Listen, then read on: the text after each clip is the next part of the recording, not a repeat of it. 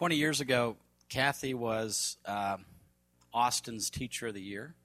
She'd pretty much committed herself to being a public school teacher, and she chose to teach in a lower economic uh, area.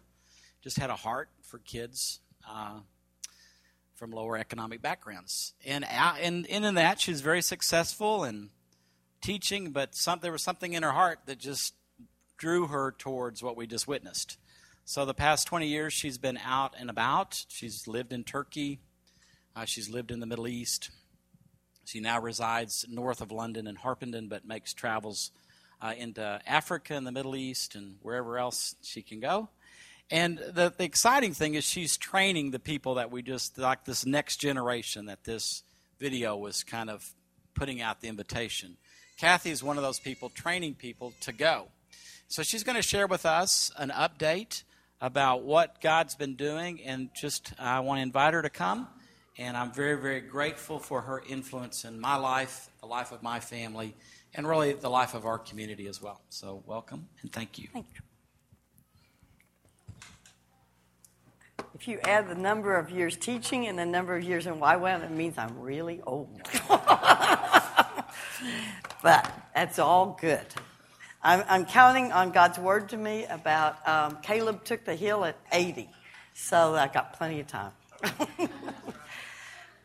I am really excited about what I want to talk to you all about today. And a lot of it's not only because I love what I do, but I also love knowing that we are a part of what I do overseas because it's about building the church and, and living the gospel in a way that brings transformation. And for many of us, we've probably grown up thinking our nation needs some change, but we may be recognizing we're in troubled times and we need more than just change. We need hope. And really, if I gave you a phrase to put this uh, context of the School of Reconciliation and Justice in today, it's a question I want to ask you. If you just think about your life right now, would you consider yourself a prisoner of fear or a prisoner of hope? And Steve, you want to go back a slide? Go back one. Yeah, those feet. uh, just think about it. I, if you're like me, I kind of go in and out depending on the circumstances. And, and what I'm about really in discipling young people with the school is training them how to live more and more in pulling down the resources of heaven. Now, it is vital that we do that because the world is waiting to hear us. They're waiting to know there are people that have hope in the midst of whatever circumstances we live in. We have been so fortunate to live in a country where we go to school, we live life relatively free. But that may not always be the case. Who knows what tomorrow will bring? But I work with young people, and I want to tell you a few of the stories because in their stories, you begin to see the power of what the gospel can do. And I would say, I think they're discipling me more than I'm discipling them. And um, my friends come from nations of the world usually that have conflict. And this last year, the group that I had in January were from Nigeria, northern Nigeria, which is caught in conflict between Muslims and Christians in their region. And it's been very much the church and the mosque opposing each other 10 years ago, and then that kind of phasing out, and they've re entered another period of that.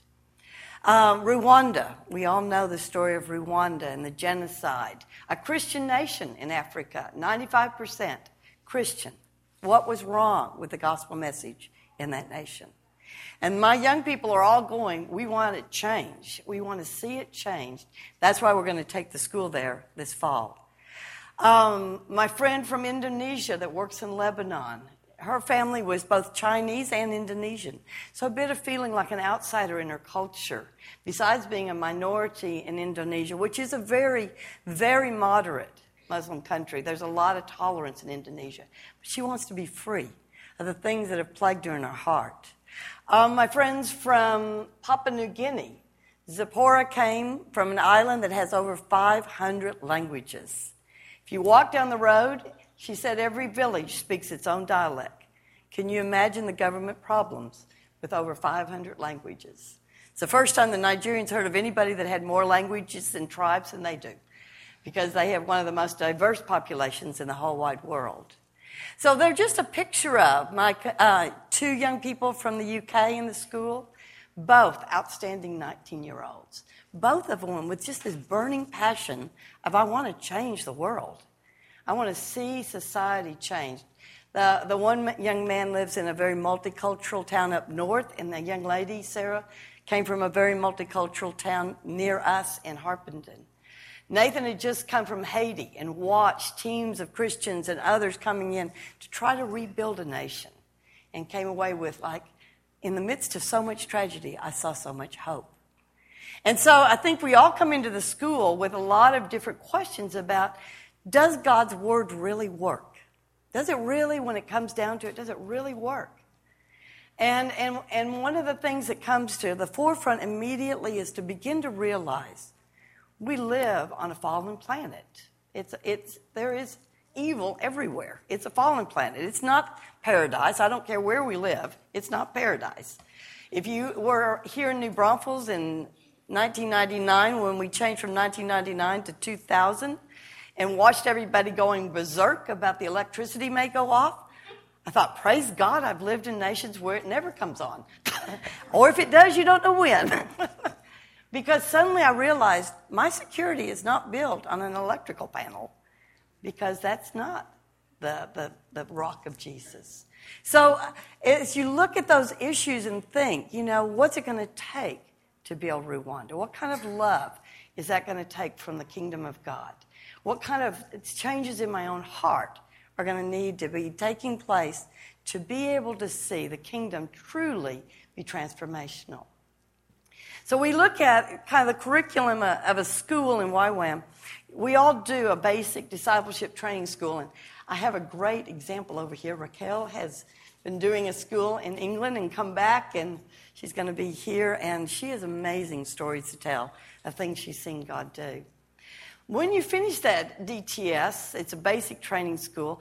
Then there's a second level. If you go come into the YWAM family, you can go into missions full time we have a University of the Nations, and that's really where I fit these days. Um, and the School of Reconciliation came out of being in the Middle East and working in Turkey and Syria and Lebanon and Israel and Palestine and, and seeing Christians both doing a really good job and doing a really poor job with missions and asking the Lord questions about how do we be more able to translate into another culture.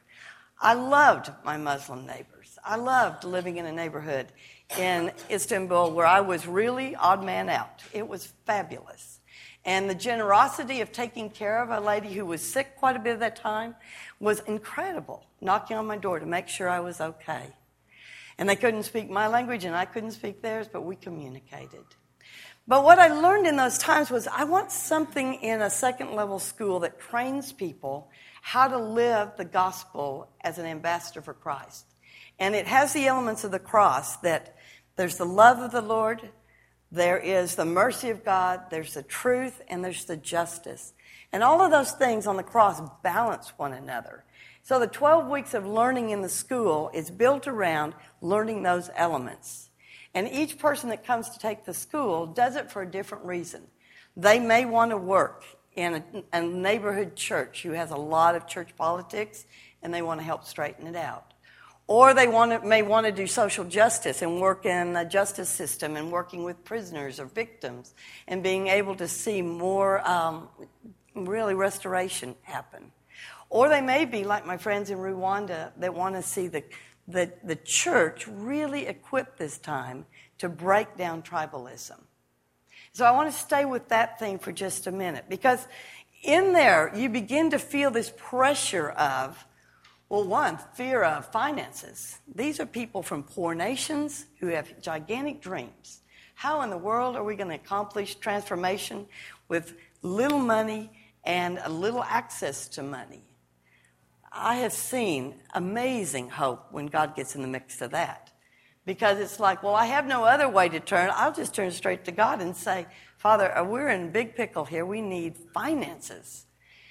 And so for me, who's used to going to my bank book and looking thinking, well, that's not going to work, um, and then panicking all over the place, I see in them this ability to go, well, I've never had that security. I don't know where the money's going to come from. It's going to have to be miraculous. But in that is that sense of trusting the Lord to do something beyond extraordinary. It's just what He can do for us. So I want to tell you just a few of these stories. Everybody that comes into the school has a story. Everybody sitting here has a story. And I think what I love about the gospel and rereading the Bible and thinking it through is every story is about a person and their struggle to understand God and to know more about how do I live in this crazy world. And so uh, the people that come to the school this year and the year before and the year before that, I've just been blessed with the kind of people that come. But the first week of the school, when we started telling our stories, Nanzip, I'll tell you a little bit about him. He's, he's a staff person. I've known him for two years now. And he's hoping to go with me to Rwanda to staff. He comes from a Christian family, a Christian polygamous family, which sounds kind of funny to our ears, but it's very common in Christian Africa all over the place. Um, the second month of the school, his mother was killed in a tragic car accident. Very, something that happens in Africa quite frequently because roads are bad. People don't have driver's license. People drive like crazy. And from what I've heard of Nigerian driving, it's some of the worst. Here is a young man who basically has a father with three wives. His mother wasn't ever the favored wife, and his mother was the breadwinner him, for him, with huge dreams about what he's going to do in his society to change it, with an absolute overwhelming passion for the love of God and what God can do. And I will, I will forever be marked by the, the day we spent praising God as we mourned his mother's death. And we went from crying together to rejoicing together in levels of sadness and happiness I have never experienced. But I always came back to this is eternity. It begins right now and it continues. And in my life, she did everything she could to get me here, and I will do everything to fulfill the dreams God put in me because of her. Her name was Grace of all names. The other young man, Sudangi, is also from northern Nigeria. And Sudangi told a story of losing a friend to violence. And, um, and it was something he said he measured every story that every speaker told, including my brother Scott, that was there God big enough to destroy the hatred in his heart that had come into it when his friend was so violently killed? And he said the thing that held him was it wasn't because Christians went and looked for his friend. It was he grew up in a neighborhood that was mixed Muslims and Christians. And the Muslim neighbors all said, You can't go. That is a very dangerous area. We'll go look for the friend. And he just said, You know, it's not Muslims I fear, it's hatred and prejudice and, and the fear that divides and demonizes the other. But I have to let, let go and forgive what happened to him. Or Innocent and Godfrey and uh, Olivier, all from Rwanda. Oh my goodness, talk about shake my worldview. Godfrey stands up and, and tells us his life story, and you just think, can't get any worse than that. Uh, and Antoinette, the lovely lady in the mix, all from Rwanda, all grew up in the genocide, all tragic stories. And you look at them and you think, how are you sane? Much less joyful, amazing, forgiving, reconciled, and working to go deeper in God. You just think this should be impossible. Really impossible. But it's not. It's not impossible at all. But they came because they wanted more freedom and they wanted to be equipped to get freer, to get their country and their neighborhoods free. Hutu and Tutsi going, we have to live together. And um, Innocent was, a, was uh, recruited as a child soldier, worked as a soldier from the age of 12 onward. And um, you just think, Lord, can you heal him? I saw a man that was so free, it was scary and when you see his picture, if the slides go back again, you'll see him dancing. And we danced a lot, danced a lot. Olivier introduces himself as the man that had the fortune, fortunate uh, circumstances during the genocide to live in a million star hotel. And you think, a million star hotel? Well, that basically means he was a street child who lived looking at the stars every night. And I'm thinking, well, that's a positive way to look at the story. but it's with that kind of incredible strength and love and joy that they just explode life. And you suddenly think, I've seen the kingdom. I truly have seen the kingdom. So we wrestle with what does it really mean to love your neighbors, to forgive those who have harmed you, who, who really knew what they were doing and intentionally did it, and yet grasp that Jesus has done it all. I mean, in the depths and the heights of love, he's done it all. And so it draws you back into can't I just say, God is good? God is good. His mercy endures forever. Now, I say this with a lot of lightness, but it tears at your heart and at your gut. And I sat many days when this school first started after I listened to a few of the stories and sat on my couch in my room and I just cried and thought, Nobody equipped me to listen to these stories. what do I do with them? You know, because you just think this is the evil of the world we're in. And then, then I just feel like God could tap me on the shoulder and say, Excuse me, but I am here. And I live in you, and I live in them, and I live in the church, and I love my world. This is the earth, and it is my Father's kingdom. And it just suddenly, the hope begins to build. I am a prisoner of hope. And I imagine Raquel can tell you, but these guys have a lot of joy. And hanging out with them, we laugh a lot, absolutely laugh a lot. So I, I want to say to us as Americans, we need this kind of gospel. We need it to shake us. We need it to stir us. We need it to turn us upside down, to realize that maybe we're slightly asleep in the things that we have. And we don't realize that maybe they're handicaps instead of bonuses. That's what I've discovered. Sometimes I'm just like, hmm, all my wise ways may be the biggest hindrance to my walk with God that I can possibly explain. And so I put this picture up because we, this is standing in Norway and kind of to represent us. We are on a journey. And that journey who knows where it's going to take each one of us? But there is a God who loves us, and there is a God that fights for us, and He lives in us, and He stirs us. So, next slide. The main thing is asking ourselves, which kingdom am I, I going to live in? And am, if today I'm in the fear kingdom, how fast can I get myself to the love? And you'll recognize Colossians 3 in this little picture here. But I can say in working with this school, and with myself from my own story and with working with others, we've got to get rid of bitterness. Every bitter thing corrupts. It's like pouring battery acid on your toes. If you want to do that, you're not going to walk very well, but it corrodes everything unforgiveness, malice, envy, hatred, self pity. These people could all be victims of life. That is not the way to freedom.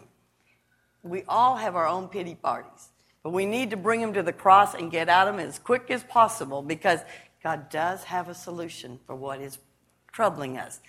And put on forgiveness, put on thankfulness, gratitude. Be amazingly aware of mercy. In the early church, they often said, well, they did on a regular basis, nine times a day, Father, have mercy on me, a sinner. Father, have mercy on me, a sinner.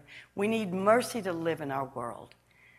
We need the love that drew Jesus to the cross and resurrected him. We need the joy, and we need long suffering. We'll recognize the fruit of the Spirit. None of it comes and stays, it just keeps going dig deeper as God tears us up inside and rebuilds us. But that leads us to something that my students wrote. And I thought we might want to read it through, and then I'd like us to stand and say it together. My school two years ago wrote a song together that we performed on graduation night. It was an amazing worship song. And we learned that in this school. And then as we were getting ready to graduate, they all said, It's a nice song, but it's not our song.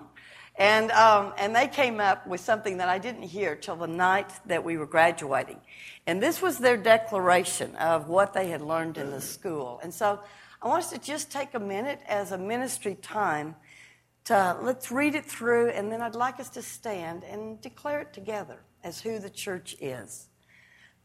The stones of injustice built walls in our hearts and mind. We became prisoners of our past. We came to equip ourselves to be peacemakers, to light the future, and to follow a vision stepping away from our past. As we chose to journey in the footpath of forgiveness, the walls of hostility in our hearts crumbled under the weight of God's love. We were led to a clarity of who we are in Christ. Once enemies, now reconciled through his blood. Once divided people, now called to unity. Once cynics, now learning trust. Out of the rubble of our past, we're learning to build bridges across the divides of religion injustice, and broken relationships. Our vision is to cross those bridges to bring change through the prophetic lives we are called to live, bringing His kingdom to this world, starting with where we are now and acting through the cross with love, mercy, justice, and truth. Pretty amazing. I was in tears listening to him stand up. And then they each had a personal statement of something they wrote that they were declaring about themselves. But I think you all, we're going to probably have a rough couple years. That's the signs of it. But I want to live in hope. I mean, I'm going to Rwanda, and hopefully Scott and Susan and others may come and join us and, and see this wonderful country and what they're rebuilding. If all falls into place the way it should and then come back in January and train another group because I want to see the church take its place in troubled times. We have such a message, such a message. So, would you like to say this with me? Yeah, let's stand up and say that together.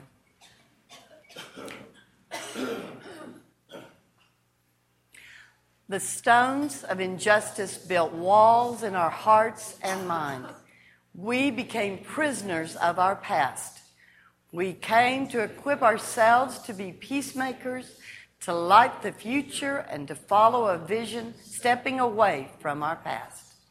As we chose to journey in the footpath of forgiveness, the walls of hostility in our hearts crumbled under the weight of God's love. We were led to a clarity of who we are in Christ, once enemies, now reconciled through his blood once divided people, now called to unity. Once cynics, now learning trust.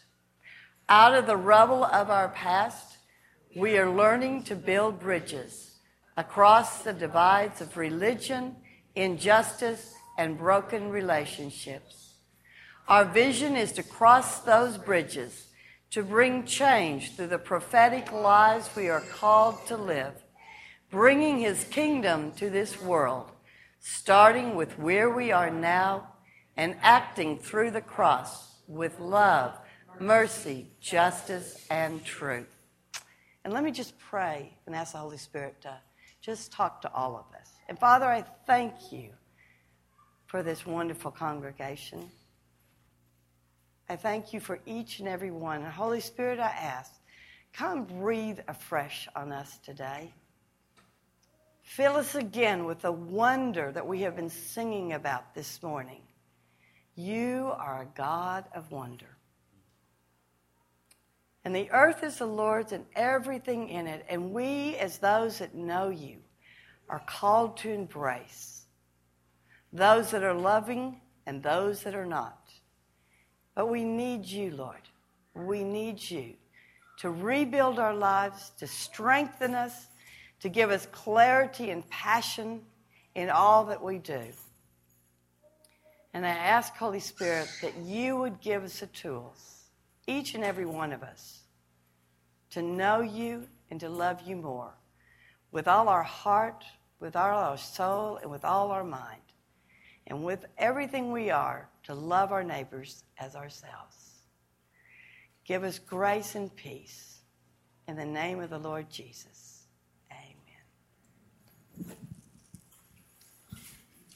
Thank you very much, Kathy. Kathy uh, did a great job. She has lots more that she could tell us. And so, if you want to have her over to have a meal with you, gather some friends, talk some more with our community group starting up uh, maybe this month, maybe you'll get the community group together and have her come and talk and share some more. Or you just want to go have a cup of coffee or some yogurt. That's become my favorite afternoon activity is eating yogurt. Uh, nice and cool. Uh, just that, that's ways that you can plug in. And then take the flyer with you, and you can read about uh, what she's doing and also look at the websites and the people. So I'm really grateful for her. Thanks for our time together. Uh, our kids aren't back yet, but I'm sure they're on their way. So if you can hang around, visit a little bit, we want to welcome uh, the kids coming back from camp, right? Yeah, there's yeah, soon to be here, right? Yeah. So thank you. Good to be with you, and we'll see you later.